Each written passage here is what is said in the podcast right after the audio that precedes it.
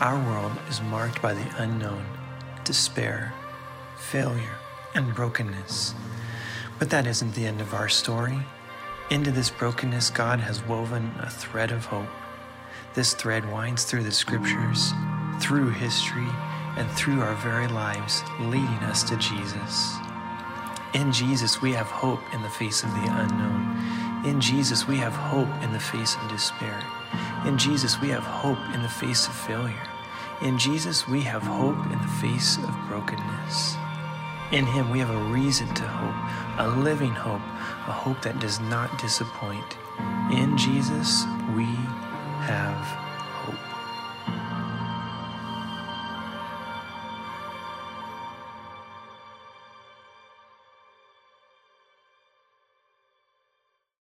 All right. I love that picture there of a thread of hope throughout Scripture and how it impacts our lives. This morning, we are starting our Advent series, which we're calling A Thread of Hope. And our series is going to be coming to us from the genealogy found in Matthew chapter 1. Uh, feel free to turn there. Grab your Bible if you don't already have it with you and turn over to Matthew chapter 1. Now, as you're flipping to our text this morning, let me ask you a question. Who here appreciates a well crafted story? Now, I admit it's kind of a silly question. I don't think anybody's going to say, no, I really enjoy a poorly written story. Of course, we all appreciate a story that's been well crafted. I personally love it when an author has this rich, nuanced plot, a story that they've clearly thought through from beginning to end. And little details that seemed like meaningless bits of information at the beginning of the story turned out to be actually important details later on. And as you reach the end of this story, you realize the author has been cleverly and thoughtfully bringing us along to this moment. The story didn't stumble its way accidentally to this point, it was skillfully guided here by a talented author. Now, as you're in Matthew chapter 1, you'll notice just by looking down at the page that it's primarily a genealogy. So let me ask you another question Who enjoys a good genealogy? Doesn't a list of names like this just kind of pull you in? Maybe you're the type of person who likes to uh, brew a fresh cup of coffee, curl up on the couch, couch with the first nine chapters of First Chronicles. Probably not a lot of us in that camp, right? Usually, when we encounter a genealogy, our eyes kind of glaze over, our, our minds tune out, and we're not even sure what we're reading after a few verses. But these genealogies are anything but useless information. It Turns out they're important parts of God's story. And as we reach the birth of Jesus, we realize God, the author of human history, has been cleverly and thoughtfully bringing us along to this moment. Human history didn't just stumble its way to this point, it was skillfully guided here by the hand of a sovereign God. These genealogies are evidence of the thread of hope God weaves through the scripture. Now, our world is marked by a lot of heavy things. When sin entered the world, it brought with it a fear of the unknown. It brought despair, failure, brokenness. But like we saw earlier, this isn't how our story ends, is it? Into this brokenness, God has woven a thread of hope. It's a thread that winds through the scriptures, it winds through history, through our very eyes, our very lives, leading us right to Jesus. And it's in Him that we have the hope that we see this morning. We have this living hope, a reason to hope, a hope that doesn't disappoint. And the genealogy found here in Matthew chapter 1 is so much more than just a list of names. It's a look at the thread of hope that God weaves through human history. So during our series, we're going to look at four different particular individuals Abraham, Rahab, Bathsheba, and Zerubbabel. What did hope look like for them? How did they find hope, uh, the hope of God in their lives? How can we learn from their example? And how did they point us to the ultimate hope that we have in Jesus? Now, as we get started, let's read through the chapter and then we'll circle back to Abraham together and give me a little grace as I try to pronounce all these names. Matthew chapter 1, if you haven't turned there already, now would be the time to do so the book of the genealogy of Jesus Christ, the son of David, the son of Abraham. Abraham begot Isaac, Isaac begot Jacob, and Jacob begot Judah and his brothers. Judah begot Perez and Zerah by Tamar. Perez begot Hezron, and Hezron begot Ram. Ram begot Amminadab. Amminadab begot Nahshon, and Nahshon begot Salmon.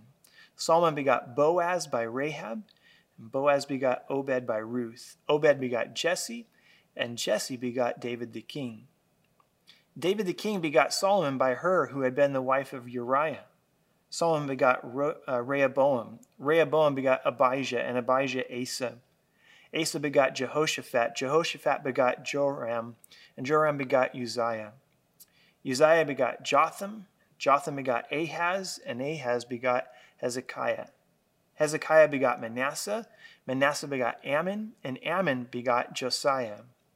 Josiah begot Jeconiah and his brothers about the time they were carried away to Babylon. And after they were brought to Babylon, Jeconiah begot Shealtiel, and Shealtiel begot Zerubbabel.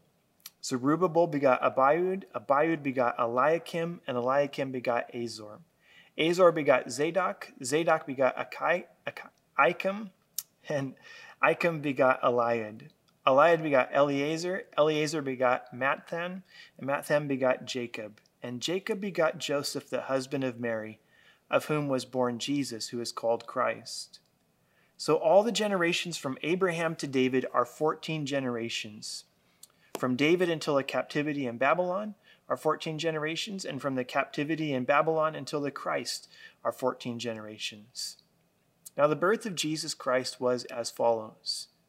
After his mother Mary was betrothed to Jesus, before they came together, she was found with child of the Holy Spirit. Then Joseph, her husband, being a just man and not wanting to make her a public example, was minded to put her away secretly.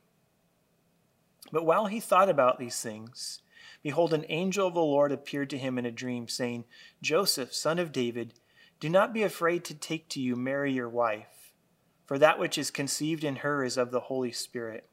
And she will bring forth a son, and you shall call his name Jesus, for he will save his people from their sins. So all this was done that it might be fulfilled which was spoken by the Lord through the prophet, saying, Behold, the virgin shall be with child and shall bear a son, and they shall call his name Emmanuel, which is translated God with us. Then Joseph, being aroused from sleep, did as the angel commanded him, and took to him his wife, and did not know her till she had brought forth her firstborn son, and he called his name Jesus. Let's pray together. Father, thank you for the thread of hope that isn't just a clever sermon title or sermon series, but it's a reality that you have woven through human history, that you weave into our lives. It's a reality that you want us to know today and understand today, appropriate into who we are, the way we live, the way we approach things. And we pray that as we're studying your word, that you would speak to us and that we would see this isn't just an abstract idea for someone else, but it's your truth to us today.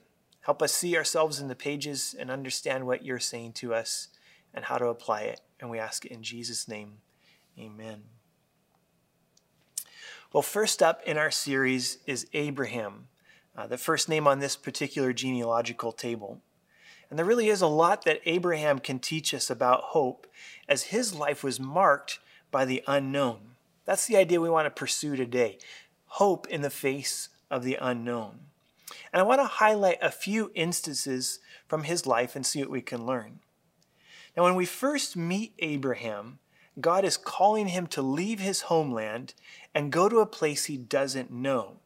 In Genesis chapter 12, verses 1 through 3, we read Now the Lord had said to Abram, Get out of your country, from your family, and from your father's house, to a land that I will show you.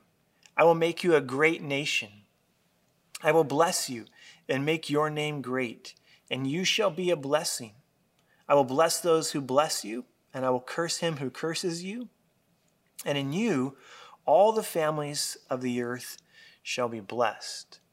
What a crazy call this was. Now, we know how the story unfolds, so this call doesn't jolt us the way that it should. It doesn't really shock us or scare us in any sort of way. But can you imagine being in Abraham's shoes? God has just called him into the unknown.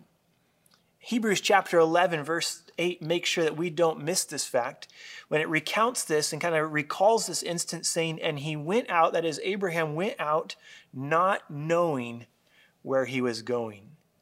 God, in this moment, has called Abraham to step into the unknown. And that's hard, isn't it? That's difficult. Let's be honest, the unknown, it scares us. And I'm not talking about the little stuff like, I'm not really sure what I should have for lunch today. Do I want Mexican, uh, Thai, burgers? I don't know. I'm not really talking about that type of thing. I'm talking about the big stuff. I don't know if I'm going to have this job in a few months. I don't know if my marriage is going to survive this difficult stretch we're in right now. I don't know if my loved one's health is ever going to get better. I don't know if my kids are going to come back to a walk with God. I don't know what I'm going to do with my life as I get older and grow up. And if we're honest, these types of unknowns, they scare us. To one degree or another, all of us, we're planners at heart. We all want some level of control over our lives. We all want the ability to remove elements of unknown that scare us. And what we don't like to admit is that we can't. Too much of life is outside of our control. We can't see into the future. There's so much about our current situation that we can't change. The unknown will always mark our lives, no matter how much we wish it wouldn't. But here's the thing God knows this. He knows the unknown scares us. And He wants us, He wants you to have hope. He wants to give us hope. And we can learn what hope in the face of the unknown looks like as we consider Abraham. Now, one of, and perhaps the first uh, lesson that we'll look at this morning, is Abraham's response to God's call. After God has called Abraham, Genesis chapter, uh, chapter 12, verses 1 through 3, verse 4 says So Abraham departed as the Lord had spoken to him. Simply put, Abraham did what God told him to do. And here's the takeaway lesson obedience is a powerful response to the unknown. Let me just say that again. Obedience is a powerful response to the unknown. When we obey God in the face of the unknown, we're offloading all of the unknown onto His shoulders. He's responsible for what we can't see, what we don't understand, what's way out in front that we have no idea is there. He's responsible for the things outside of our control, and we obey Him through faith. You know, I see this with my kids all the time. I'll ask them to do something, say, hey, put on your socks and shoes, let's hop in the car. Now, for them, this is a call to the unknown because kids don't actually pay attention to their, their parents. They've missed the 700 times I told them earlier in the day that we'd be running some errands in the afternoon. So they ask, why? Where are we going? What are we doing? What shoes should I wear? What socks should I wear? Is my brother coming too? They have all these questions. For them, they've been called into the unknown, and it could all be addressed and answered simply by obeying. They don't really have to know where we're going. They don't have to know how long we'll be gone. They don't need to know what we'll do after that. They don't have to be responsible for any of those things.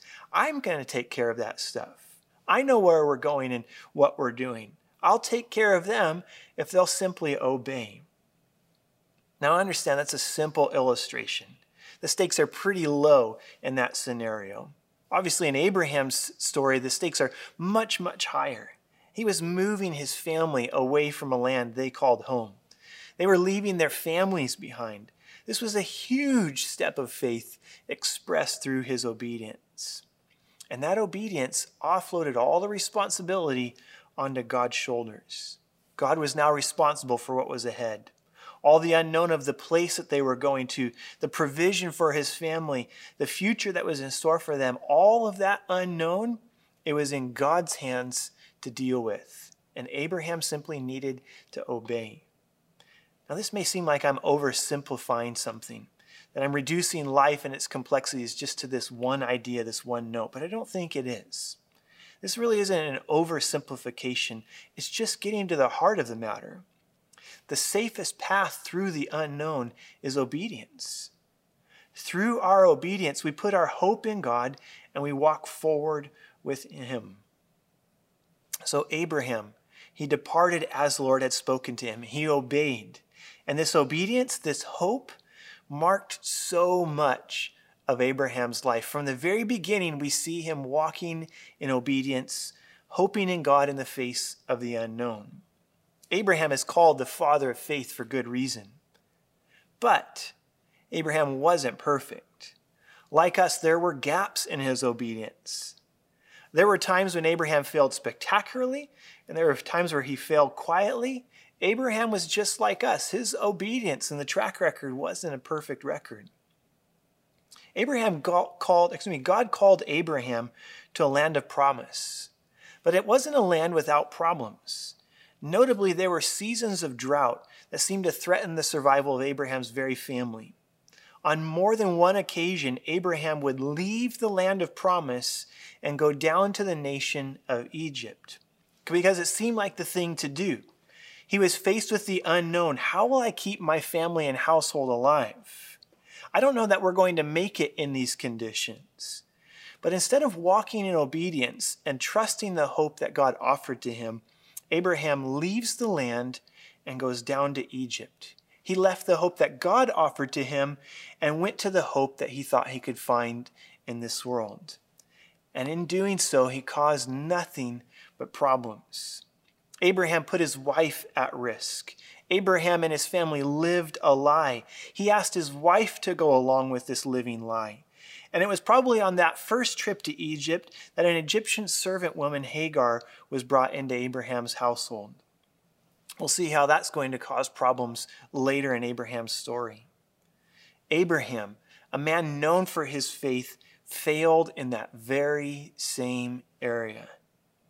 In the face of the unknown, this time, Abraham leaves the hope offered by God, just like we're prone to do. But even as I consider that, even as we think through that in these instances in Abraham's life, there's a bit of hope there. There's a bit of hope that we can see even as we consider our own lives. None of us are perfect, are we? None of us perfectly navigate through the unknown that fills our lives. Oftentimes we react out of fear. We have weak faith and faltering obedience, just like we see in Abraham. And yet, Abraham's name is still found in this thread of hope that we find here in Matthew chapter 1. He wasn't kicked out of God's kingdom and removed from God's plan. And likewise, when we fail and falter in our faith and obedience, God doesn't scratch our names out of his plans. He doesn't kick us out of his kingdom. Abraham may show us the beauty of clinging to God's hope by faith, but he also shows us God's grace in the face of failure. When God called Abraham, it wasn't because Abraham was perfect. It was because God was and is gracious. God is merciful. And when we fail in the face of the unknown, God picks us up and stands us back up on our feet. Paul put it this way in 2 Timothy chapter 2 verse 13, if we are faithless, he remains faithful. He cannot deny himself. And I hope that's an incredible encouragement for you this morning. Not only seeing the, the bar that Abraham sets for us, this challenge to live in faith, but also realizing that grace is there when we stumble and fail. You know, as this happens over time, we see God's grace and mercy. We learn that we can trust God in the face of the unknown. We learn it through obedience and we learn it through failure, that God is trustworthy in the face of the unknown. The hope that He offers to us is a hope that doesn't disappoint. Hebrews chapter 6 compares the hope God offers to us as an anchor for our souls, describing it as an anchor that's sure and steadfast. And over time, we test that anchor. We learn that it really is strong and trustworthy. And so this enables us to trust the hope that God offers in the face of more and more unknown. It may not be fun, But there's a confidence within us that's been built through experience. We have proven God to be faithful through time and experience. And that brings us to the part of Abraham's life where his faith is most notably tested, and that's found in Genesis chapter 22. It's the greatest test that Abraham ever faced. All the lessons of those previous unknowns come to a head in Genesis chapter 22. If you're familiar with the chapter, you know exactly what's coming. You know exactly what's about to confront Abraham. And if you're not familiar with Genesis chapter 2, uh, 22, I'll just quickly set the stage and encourage you to read on your own. And really, you should read beginning in chapter 20, or excuse me, chapter 12, and, and just follow the storyline up to chapter 22 to really understand the weight of this moment. Going back into Abraham's life, one of the unknowns that he faced was a lack of a child. Now, this can be a painful thing all on its own, but it carried even more tension because God had promised to make Abraham the father of a great nation. And it's hard to be the father of a great nation when you're not even the father of one kid. And so Abraham waits. The years pass, and finally, after 20 plus years of waiting, 20 plus years of the unknown in the face of this promise, God answers. God is faithful to his word and gives Abraham and his wife Sarah a son, their son Isaac. And Isaac was a treasure.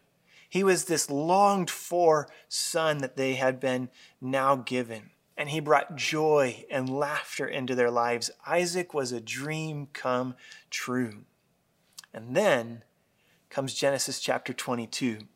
The chapter opens with this shocking command from God that Abraham is to take his beloved son Isaac and offer him as a burnt offering to God. Now, the plot twist is, and I'll spoil it here, is that God never intended for Abraham to actually offer the, uh, Isaac as a sacrifice. Human sacrifice was and is an abomination to God. So God is going to stop Abraham before he can ever actually sacrifice Isaac. In his place, he'll provide a ram that they can offer. On this side of the events, we know all of that. We know that God had something else in mind as Abraham reached their destination in Genesis chapter 22. But again, Abraham didn't. As this story is happening in real time, Abraham doesn't know that God has something else in mind. He didn't know that God would stop him just before he brings down the knife. He didn't know about the ram that was going to be re- provided in Isaac's space, uh, place. He didn't know any of this. And I can only imagine that Abraham was surrounded by the darkest cloud of unknown that he had ever experienced.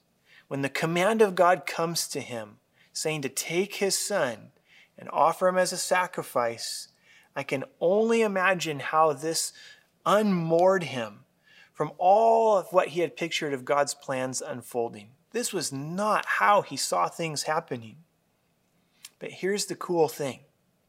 As Abraham perhaps felt unmoored and maybe adrift in the middle of God's plans, the anchor that he had learned to trust over time, it held fast. The hope offered by God in the face of the unknown proved once again to be sure and steadfast. Abraham had learned this over time, and now, when he needs it the most, the anchor holds fast. So let me ask you a question Have you found God to be faithful? When a dark, painful, unknown enters your life, have you found the hope of God to be sure and steadfast? Have you learned through your personal experience that God can be trusted and that his hope doesn't disappoint? It's one thing to observe it in the life of another. It's another thing for us to learn it ourselves, to be connected to that anchor in, in our own lives. And this is our challenge, isn't it? Life throws so many unknowns at us our health, we don't know what's going to happen in these coming seasons. Our job, it's unknown. There's instability there.